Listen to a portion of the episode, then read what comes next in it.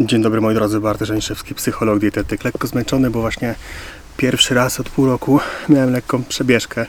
E, wracam, do, wracam do sportu, wracam do zdrowia, do ruchu.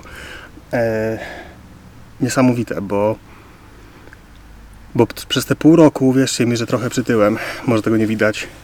Zresztą tak też twierdzą znajomi i bliscy, że, że tego nie widać, ale przytyłem i przede wszystkim bardzo źle się czułem psychicznie.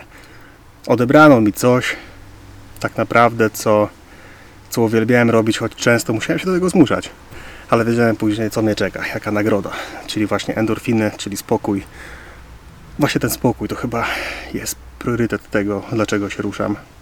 Może nie jakoś regularnie, wybitnie, ale były takie tygodnie, jeszcze pół roku temu, przed moją kontuzją, że praktycznie każdego dnia coś musiałem zrobić dla swojego ciała, po prostu coś chciałem zrobić dla swojego ciała. Ale o ironio, właśnie zerwałem Achilles na treningu piłki nożnej. Na, na, nawet nie na treningu, tylko podczas takiego naszego luźnego grania. Niesamowite to, co przeżyłem, słuchajcie, e, jeśli chodzi o moją psychikę i jej załamanie. No bo praktycznie ciągle musiałem leżeć w gipsie.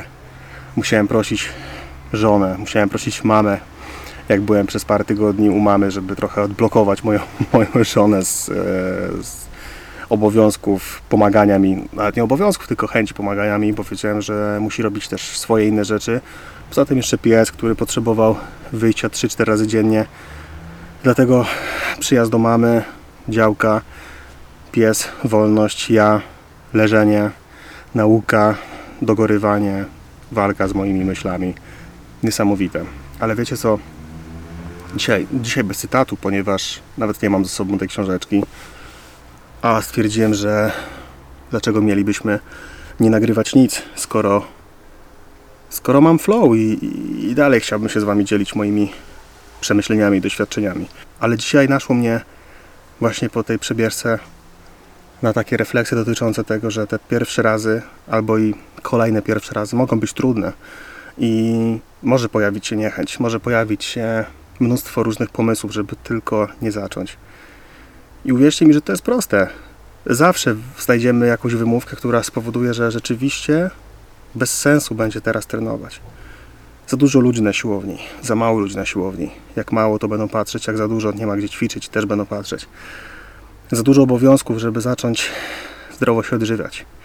Za mało obowiązków, więc nuda też nie ma sensu na razie zaczynać walki ze zmianą nawyków żywieniowych, no bo nie sprzyjają temu warunki. I tak będzie ciągle.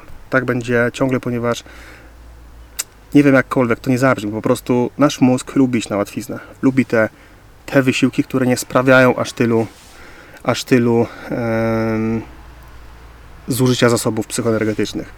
Lubi wyznaczone drogi, którymi się kierowaliśmy, jak było nam łatwiej. Kiedy widzimy zielone światło, jedziemy, nie musimy się zastanawiać. Kiedy widzimy biegnącego w naszą stronę psa, zastanawiamy się? Nie. Uciekamy, albo boimy się, albo wpadamy w panikę, albo być może e, jesteśmy na tyle ogarnięci, jeśli chodzi o, o tego typu sytuacje, że jesteśmy w stanie na przykład prze, przeanalizować, co możemy zrobić i zamiast uciekać, bo być może to nie będzie zbyt dobry pomysł, kulimy się na, nie wiem, na ulicy, na jezdni, gdziekolwiek, na chodniku i, i być może to będzie najlepszy pomysł. Natomiast nasz mózg jest wyuczony takich sytuacji, w których po prostu nie musimy zbyt dużo kminić, że tak to określę kolokwialnie, tylko po prostu działamy na zasadzie impulsu. I często, kiedy właśnie ta gonitwa myśli trwa, kurde, iść na siłownię, iść pobiegać, iść na spacer, to mózg być może wyrzuci, wypluje myśl, która brzmi po co? Za zimno. Jutro. Poleż, odpocznij. Bo tak było zawsze, tak było łatwiej. Pamiętasz, kiedy, kiedy miałaś doła, kiedy miałeś doła? Co robiłeś? Szedłeś biegać? Nie wygłupiaj się. Kogo, kogo ale mnie nie oszukasz.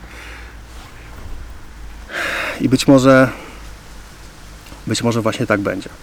Ale czasami po prostu w takich sytuacjach, w których wiemy, że zagrożenie nas, nas nie czeka, a kiedy jest gonitwa myśli, no to może warto byłoby przestać myśleć, przestać iść w kierunku bilansu zysków i strat, co mi to daje, co mi to nie daje, tylko po prostu stwierdzić, dobra, idę, bo tak sobie założyłam, założyłem.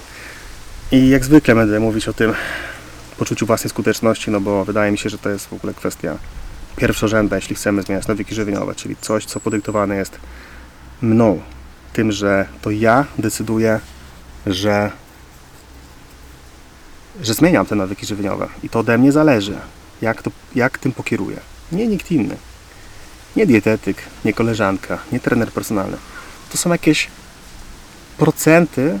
Ja zawsze to powtarzam. Ja jestem kilkuprocentow, kilkuprocentowym, kilkuprocentowym wsparciem, ale to 95% jesteś ty. To ty między naszymi konsultacjami działasz, walczysz, analizujesz, spotykasz się ze swoimi myślami, emocjami, konfrontujesz się ze swoją strefą komfortu i ty dokonujesz wyborów. I ty też możesz dokonać wyboru. Zobacz, piękna pogoda, słoneczko. Zrób coś dla siebie. Bo ruch to nie ma być kara. Ruch to ma być narzędzie, które potraktujesz jako wsparcie dla Twojego zdrowia psychicznego. Już nawet nie chodzi o fizyczne. Oczywiście, że to jest priorytet. Ruszasz się, jesteś zdrowszy, zdrowsza.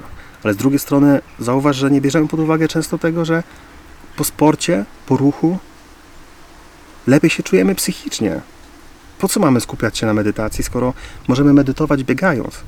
No bo raczej jak uprawiamy sport, nie, nie zastanawiamy się, jak to było kiedyś, jak to będzie w przyszłości. Tylko jesteśmy tu i teraz. I to jest piękna forma medytacji. Ruch. Spróbuj. Przekonaj się. A być może to będzie Twoim kolejnym nawykiem, bez którego nie będziesz chciała, chciało funkcjonować. Z taką refleksją pozostawiam Cię na dzisiaj. Zostaw słowa, zostaw, obserwuj. No i cóż, do jak najszybszego zobaczenia. Pozdrawiam.